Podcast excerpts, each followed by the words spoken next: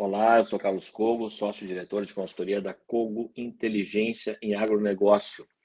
A tendência é altista para os preços do arroz nos mercados externo e interno, após a decisão do governo da Índia, tomada no dia 20 de julho passado, de suspender as exportações de arroz branco não basmati para conter a alta dos preços domésticos no território indiano.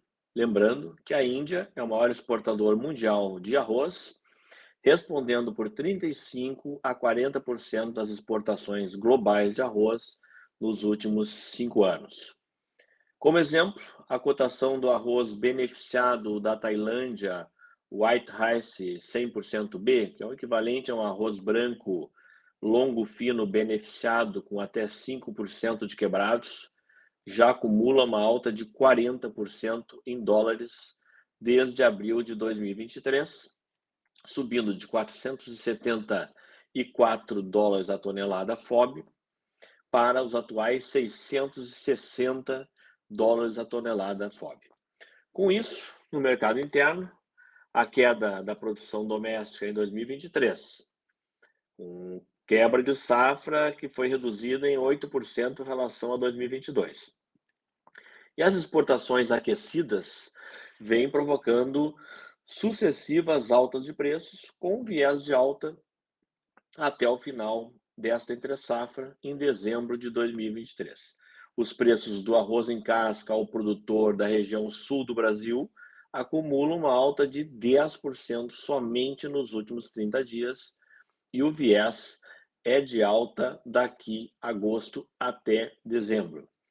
Do lado das exportações, de janeiro a julho, convertidas em base casca, as vendas externas do Brasil em arroz cresceram 18% em relação ao mesmo período do ano anterior. E as importações também cresceram 21% de janeiro a julho em relação ao mesmo período do ano anterior. Porém, as exportações em volume superam em muito as importações. E isso vai reduzindo os excedentes de arroz no mercado interno. Em volumes, no acumulado de janeiro a julho de 2023, as exportações atingem 1 milhão e 25 mil toneladas base casca e as importações atingem 850, 825 mil toneladas base casca.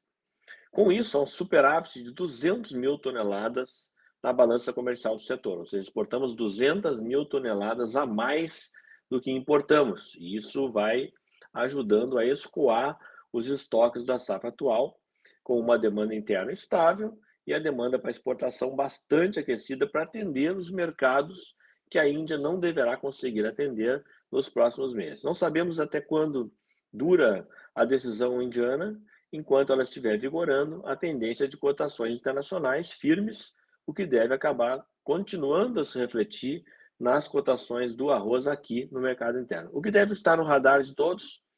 O fluxo das exportações e das importações agora no Brasil ao longo desses próximos meses.